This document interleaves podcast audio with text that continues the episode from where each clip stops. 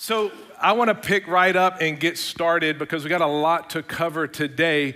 And so, I want to encourage you just to focus in and lean in and, and, and just learn as we continue in this series, Loving Logic. Now, this series is a actual cultural apologetic in the light of progressive Christianity.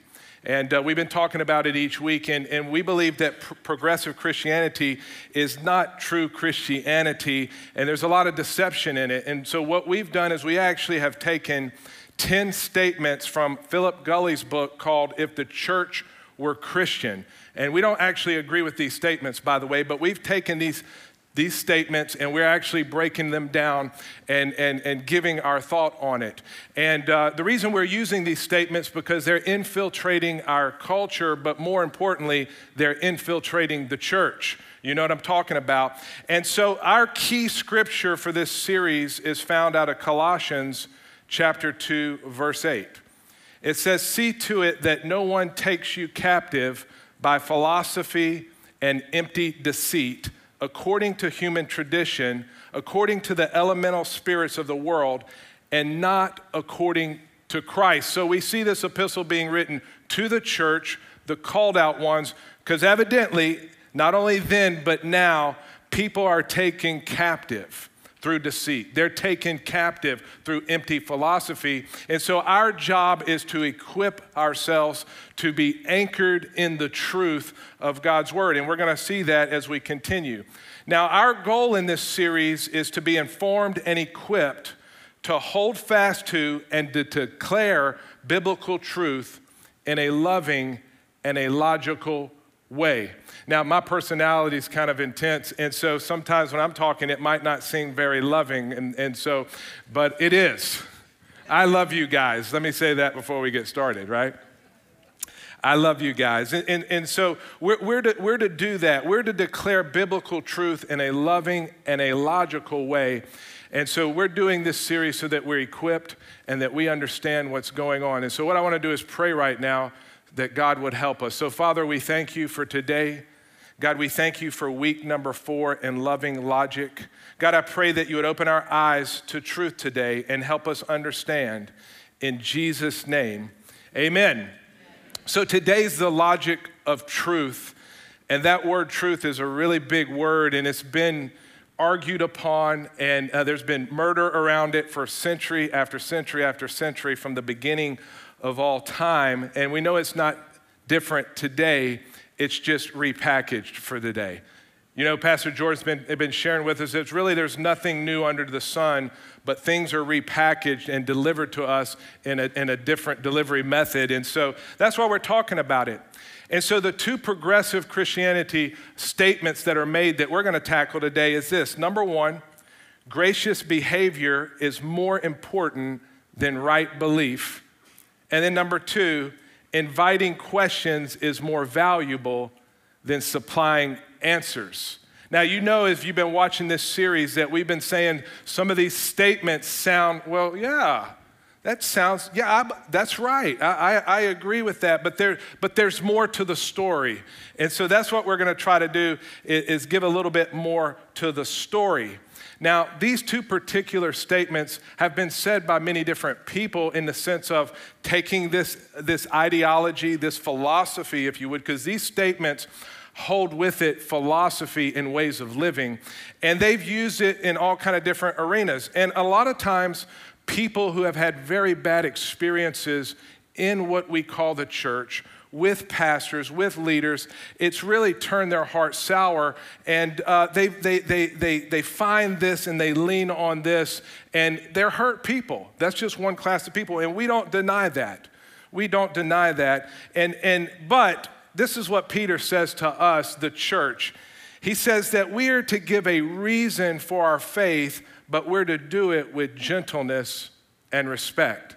Now, we know all people have not received gentleness and respect. You might have had a little problem with gentleness and respect getting those kids ready for church this morning and getting here. Come on, somebody.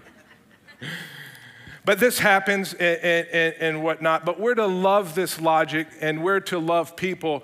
And, and I think that when we love people and understand the truth, God can do something great. And so let's talk about it. So these progressive Christian statements lead people to only receive grace, or let me put it this way acceptable behavior that I agree with. So, a lot of people, you know, they package the word grace. By the way, just so you know, words have a lot of different meanings in a lot of different contexts. But in this t- context, they package the word grace as so I'm, your acceptable behavior, then I'm going to call that grace if it's acceptable to me. And by the way, there's a lot of different behaviors that are not acceptable to me, right? And so I'm not sure if it's grace anymore. And this is the, this is the mindset. But the Bible is clear that grace and truth are both important and not just grace. As a matter of fact, Jesus actually embodies grace and truth. He is grace and He is truth. We're going to talk more about Jesus here as we continue on. But just become, so think about this grace and truth and acceptable behavior and the way you say things and all of that. Uh, think about this just because someone says something ungraciously doesn't mean it's not true. Think about that real quick. It's true, right? Just like when someone says something graciously doesn't mean it's true either. You know how it is as a preacher, if I put the beautiful piano behind me and I started saying things real soft, maybe even whispering, say, that guy knows what he's talking about. and then if I'm yelling real loud, sometimes people think, well, he really knows what he's talking about. But none of that's true, right? It's just what we do as people. But really, you know, each week when we're looking at these statements, we realize that the greater goal of this philosophy, the greater goal of this ideology is an attack against the, the traditional doctrines of the church that we hold fast to. Now, Pastor Jordan's been using the illustration of a Jenga piece, and that there's certain Jenga pieces that if you remove, the whole thing comes falling down, it collapses, and like he said last week, well, what's even the point of us being here? And this is one of those Jenga pieces, by the way. And so these two statements actually are t- attacking and undermining the doctrine of the authority of the Bible.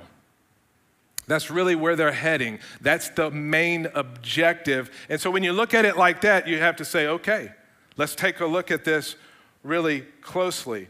Now, whether or not the Bible is true, relevant, and authoritative is one of the biggest conflicts with progression Christianity and traditional Christianity. Meaning, man, is this thing even relevant anymore? Yet that was for those guys back then, but maybe not for us right now. As a matter of fact, there's a pretty uh, bold statement that one of these guys make on their Instagram. And so let's look at that real quick. The Bible is no more divinely inspired than you or me. It's an anthology of people's experiences of the divine and the world. Sure, let's glean truth and wisdom from the scriptures, but the issue is when the author's perspective are elevated to disprove the validity of our own. Wow. Now, this is ultimate deception, and if you study the history of man, you'll see that you've, they've experienced this century after century. Well, there's an apologetic expert who talks a little bit about progressive Christianity, Alisa Childers, and let's read this uh, commentary that she wrote. She said, Progressive Christians view the Bible as a record of what people believed about God in the times and places in which they lived, rather than the inspired and authoritative Word of God. It's not uncommon for a progressive Christian to express disagreement with a biblical writer or to reject the passages they find unhelpful. In fact, progressive leader Richard Rohr encourages Christians to ignore, deny, and even openly oppose scriptures that are imperialistic, punitive, exclusionary, or tribal. This matters because if we give ourselves permission to deny or ignore the scriptures that don't fit into our preconceived ideas about who God is and how he acts in the world, we will have effectively transferred, transferred the authority for the truth from the Bible to our own thoughts, feelings, and preferences. That is the epitome, by the way, of self deception.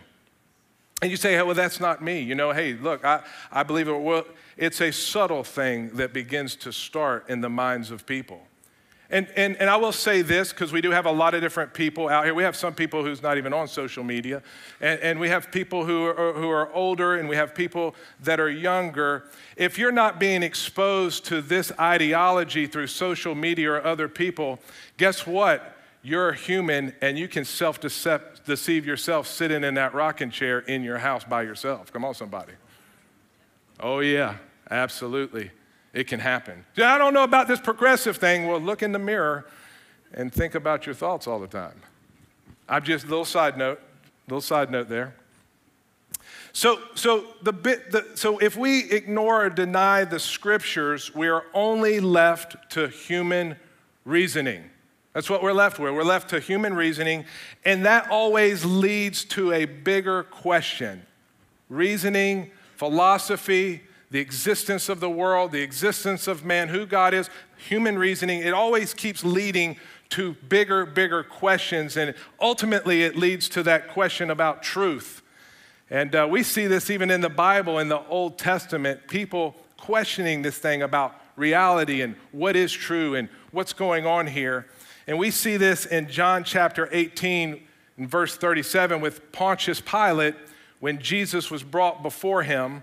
And let's pick up right here in, in verse 37. It says, Jesus said, I have come into the world, he's talking to Pontius, to bear witness to the truth. Everyone who is of the truth listens to my voice. But Pilate said to him, What is truth? Now, Pilate was a very educated man he understood the philosophies of the day. So this wasn't an ignorant guy.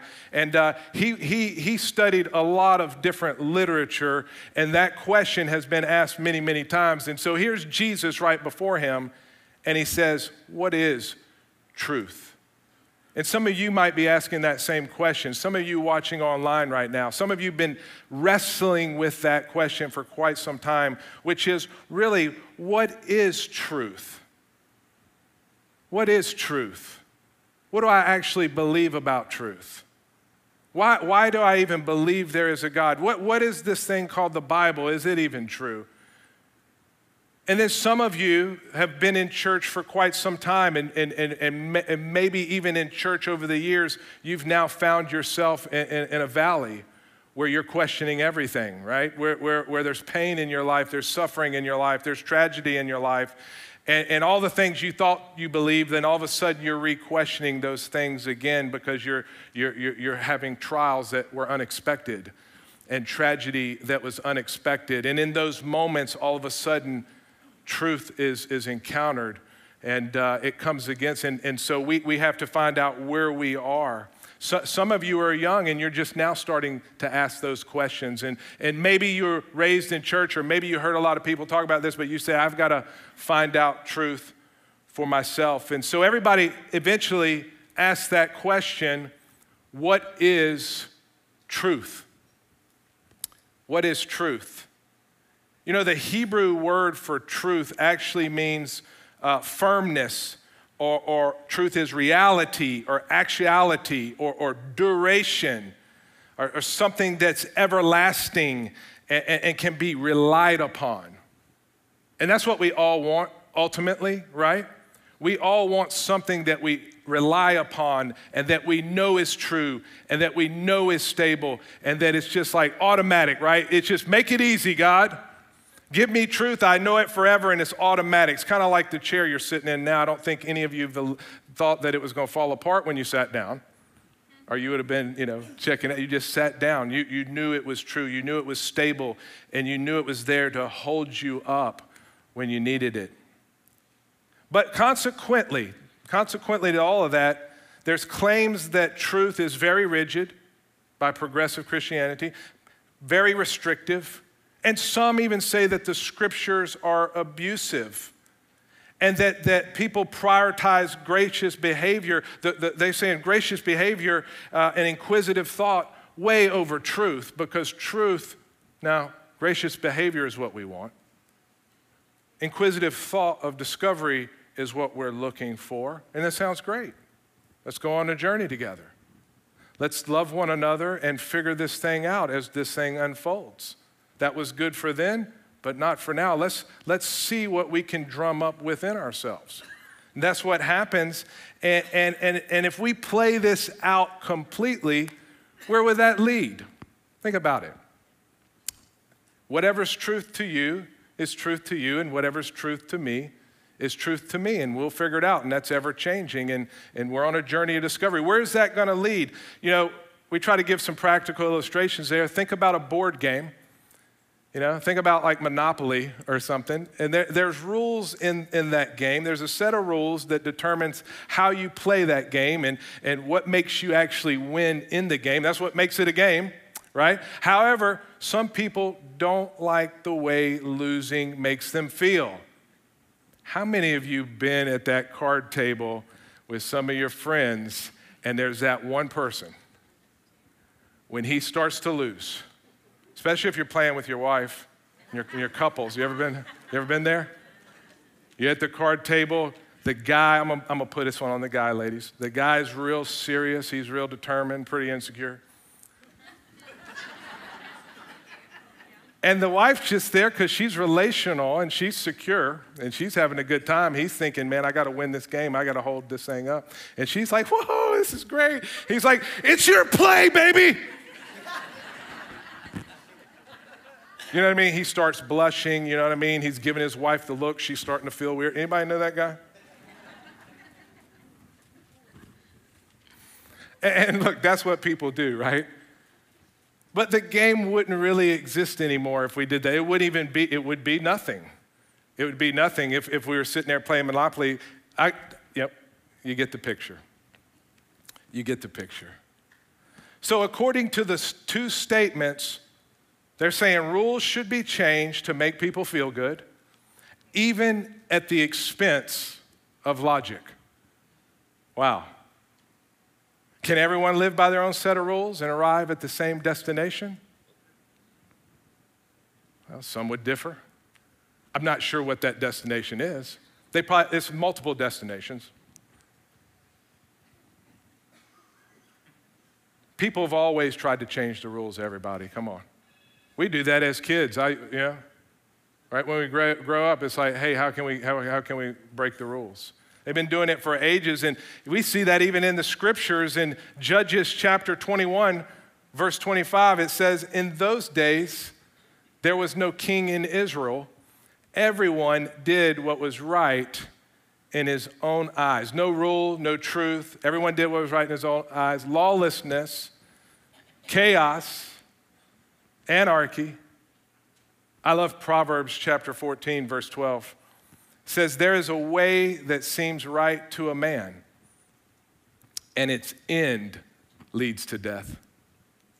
That's what I said. You, you could be at the house, never exposed to this, but the flesh and the mind, left to itself, thinks there's a way that's right, but in the end, it leads to death. Deception.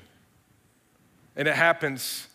And so we need rules for, for, for order. And the truth is the same way. We need truth for stability, right? We, we, we need truth to solidify our faith. And so the, the next big question after what is truth is actually is it concrete truth or is it fluid truth?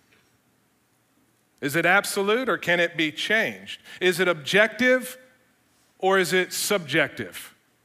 Truth. Is it? That's the big issue in our society around objective truth and subjective truth. And that's, what, that's, that's what's happening here. We've got objective truth, which is based on real facts and not influenced by personal beliefs or feelings. Basically, truth comes from without. You ever heard the old saying, your feelings are lying to you? We hear that, but all of a sudden, it, begins to, our feelings begin to dictate what is true and what is right, believe it or not, slowly. And then there's subjective truth, which is influenced by or based on personal beliefs or feelings rather than based on facts. Subjective truth. Here's an example Does gravity exist? Subjective or objective? If you think it's subjective, I haven't seen anybody do it yet, but you can stand on the stage and go ahead and fall off and let's see if it happens or not. I think you're going to fall off. And that's kind of how truth is. But to the progressive Christian, everything is subjective. Everything can be changed, everything can be manipulated, and new things can continually be discovered. That's what happens. It's subtle and it, and it creeps in and it's attacking the authority of the Bible. Remember, this is attacking the doctrine of the authority of the scripture. And we see this playing out in our culture. Everyone is seeking to live by their own set of rules or their own truth, right? And therefore, now we live in a culture where everyone's way of living is right in their own eyes. And that's going to be, that's the way it's going to be in the world. It always has been, it always will be. But the problem is it's infiltrating now the church. It's in, infiltrating Christianity. It's infiltrating the tenets of our faith and the doctrines that we hold fast to. And uh, we believe that we were actually never meant to live by our own truth. Thank God. I know I can say that for myself. Thank God. But it still begs to, to, to ask the question where does truth come from? What is truth? Where does it come from? Is it concrete? Is it fluid? Is it subjective or is it objective? Where does it come from? Well, we believe the source of truth is God. That's what we believe. We believe the source of truth is God. Now, today we're not going to be discussing does God exist and uh, does an intelligent designer exist, but we did do a series a few years back called What Do You Believe? And uh, if you're interested in that, I'd highly encourage you to go back and look at that and, and, and take, a, take a look at it. So, we believe God's truth is clearly expressed in His written word, the Bible that we read today. And so, God's word is the rule or the authority in the Christian's life, and essentially, it's the authority of the word of God. So, Christians, we believe the Bible is the word of God, but have you actually ever wondered if the Bible is actually the word of God, even as a Christian? Have you actually ever wondered that? I've talked to a few people, and some said, No, I've never wondered that. Others say, Absolutely. I begin to wonder, is this actually God's words, or is this just man? Right? Pretty common question that people struggle with. Is this actually the word of God? Now, that's the same seed that progress, progressive Christians are putting out today in these cool little sayings. And, but basically, they're undermining and underestimating that this is actually the Word of God. Is this really God? Did God really say that? Doesn't that sound familiar to you? For anybody who studied their Bible, you go back in the beginning, Adam and Eve in the Garden of Eden there, all of a sudden the serpent began to ask them, Did God really say that? Immediately attacking the authority and the Word of God. But Christianity hinges on the Bible being God's word. It's a major Jenga piece. If you take the Bible out of the picture, then again, this is pointless. Uh, we like what a modern theologian by the name of Wayne Grudem, here's what he said. The authority of the scripture means that all the words in the scripture are God's words in such a way that to disbelieve or disobey any word of the scripture is to disbelieve or disobey God. Sounds like a pretty tough statement. But that's what we believe. We believe the word is God breathed and it is God's word. But how do we know the Bible is actually God's word? How do we accredit it as God's word, if you would? Well, the Bible contains the words of Jesus in the Gospels. Now, we believe Jesus is God, and, and, and if they contain the words of Jesus, who is God, then we believe the Bible contains the authority of God. Now, that's a big deal. So, if we, so whatever, if Jesus is accrediting it as God's word, we believe it because we believe in the person of Jesus that he is God in the form of flesh. That's our faith. And since we believe Jesus is God and his words are authoritative, then we must also believe everything Jesus says about the Word of God. So if we believe that in Jesus, then we also have to believe everything he says about the Word of God. And this is why we spoke about the importance of Jesus being deity in week number two, because we believe that Jesus is God. And so, because of that, whatever he says about the Word of God, we accredit it as God's Word. Go back to week number two, and we talk about the deity of Christ. And we see it right here in John chapter 1 verses 1, it says, In the beginning was the Word, and the Word was with God, and the Word was God.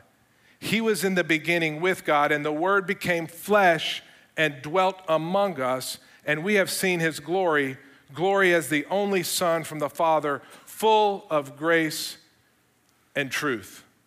Talking about Jesus.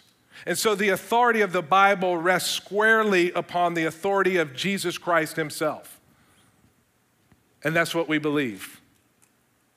And that's why we lean into the Word of God. But was it just the words written in red? Come on, somebody. Jesus spoke about the authorities of the Old Testament as well. It's not just the words in red, it's also Jesus. He accredits the Old Testament that the Old Testament is actually God's Word. Jesus views the Old Testament scriptures as the holy Word of God when he was here on the earth. We see it in Luke chapter 24, verse 25. And he said to them, Jesus, he said to them, O foolish ones and slow of heart to believe all that the prophets have spoken. Was it not necessary that the Christ should suffer these things and enter into his glory? And beginning with Moses and all the prophets, he interpreted to them in all the scriptures the things concerning himself. He went back to the Old Testament and began to disclose that they point to him and that he was accrediting them as God's word. One reason why we do that. Also, we know that the Gospels are the Word of God because the words of life of uh, the life of Jesus was written in there. And then, if we know that the Gospels are the Word of God because they are recording the life of Jesus in there, then we also know that they that the apostles are credited by Jesus. The words of the apostles wrote in the New Testament are founded on the authority of Jesus. That's how we like to say it. And so we're, we're just building a case of why we believe the Bible, the entirety of the, the, the, closed canon of scriptures from Genesis to Revelation. So the words the apostles wrote in the New Testament are founded on the authority of Jesus in Matthew chapter 28, verse 18. And Jesus came and said to them, who the apostles, All authority in heaven and on earth has been given to me. Go therefore and make disciples. Basically, go in my authority. So Jesus gives his authority to his disciples, the apostles. They then take the truth of Jesus and write God inspired letters to the church that we still have to this day that we can receive the same truth as those who were hearing and reading it back then receive. We believe that Jesus is the same yesterday, today, and forever. Now let's look at 2 Peter chapter 3 verse 15. It says, And count the patience of our Lord as salvation, just as our beloved brother Paul also wrote to you according to the wisdom given to him, as he does in all his letters when he speaks in them of these matters. There are some things in them that are hard to understand, which the ignorant and unstable twist to their own destruction, as they do the other scriptures. Here it is You, therefore, beloved, knowing this beforehand, take care that you are not carried away with the error of lawless people and lose your own stability, but grow in the grace and the knowledge of our Lord and Savior, Jesus Christ. And so there's destructive thoughts out there, and people are being carried away, and, and, and it, there's a massive exodus of the church. There's a massive exodus against the tenets of our faith, traditional Christianity that we've leaned upon year after year, generation after generation. And we believe that all scripture is God inspired and God breathed, and it's good for doctrine, and it's good for reproof, and it's good for encouragement, and it's good for correction, and it is what we look upon and we anchor ourselves in as the body of Christ. You know, as, as, a, as a Christian and even as a pastor, I have to re anchor myself in what I believe is true and what I believe is right. And, and, and the scriptures is all that I have and it's all that I need. And that's all that you need. We believe the Bible is, is the authoritative word of God, and therefore it's reliable truth for our lives. And I think as people, whether we're being bombarded by progressive Christianity, right? Or whether we're being bombarded through our own thoughts of destruction, whether we're deceiving ourselves. I think the Word of God is able to rebalance us and re anchor us into what is right, what is true, what is noble, what is trustworthy, so that we can live our life upon it. Would you bow your heads with me just for a moment? I want to pray for you. There's some of you that's been wrestling with truth for quite some time. And truth is always under attack, but you, in this very moment right now, you realize that Jesus is drawing you by his love and his kindness to himself, who is truth, who is grace. And so I want to pray for you right now. If that's you watching online, the Holy Spirit reveals these things to you And so you just want to submit to that truth right now. His name is Jesus, He is God. There's one mediator between God and man, and it's the man Christ Jesus. That if we would confess with our mouth and believe in our heart that He is God and that He was raised from the dead and died a sacrificial death and paid a price that we couldn't pay we would be saved. And the Holy Spirit does this in the life of the seeker. He reveals this truth to you. And so, Lord, we pray for every person right now that's been questioning that truth. Just pray like this if that's you. Just say, Lord, I submit to you. I submit to your truth. Lord, thank you for revealing yourself to me where otherwise I couldn't get it done in my own logic or in my own reasoning. Holy Spirit, come live inside of me and make me the person that you created me to be. Lead me and guide me into all truth. In Jesus' name, amen and amen.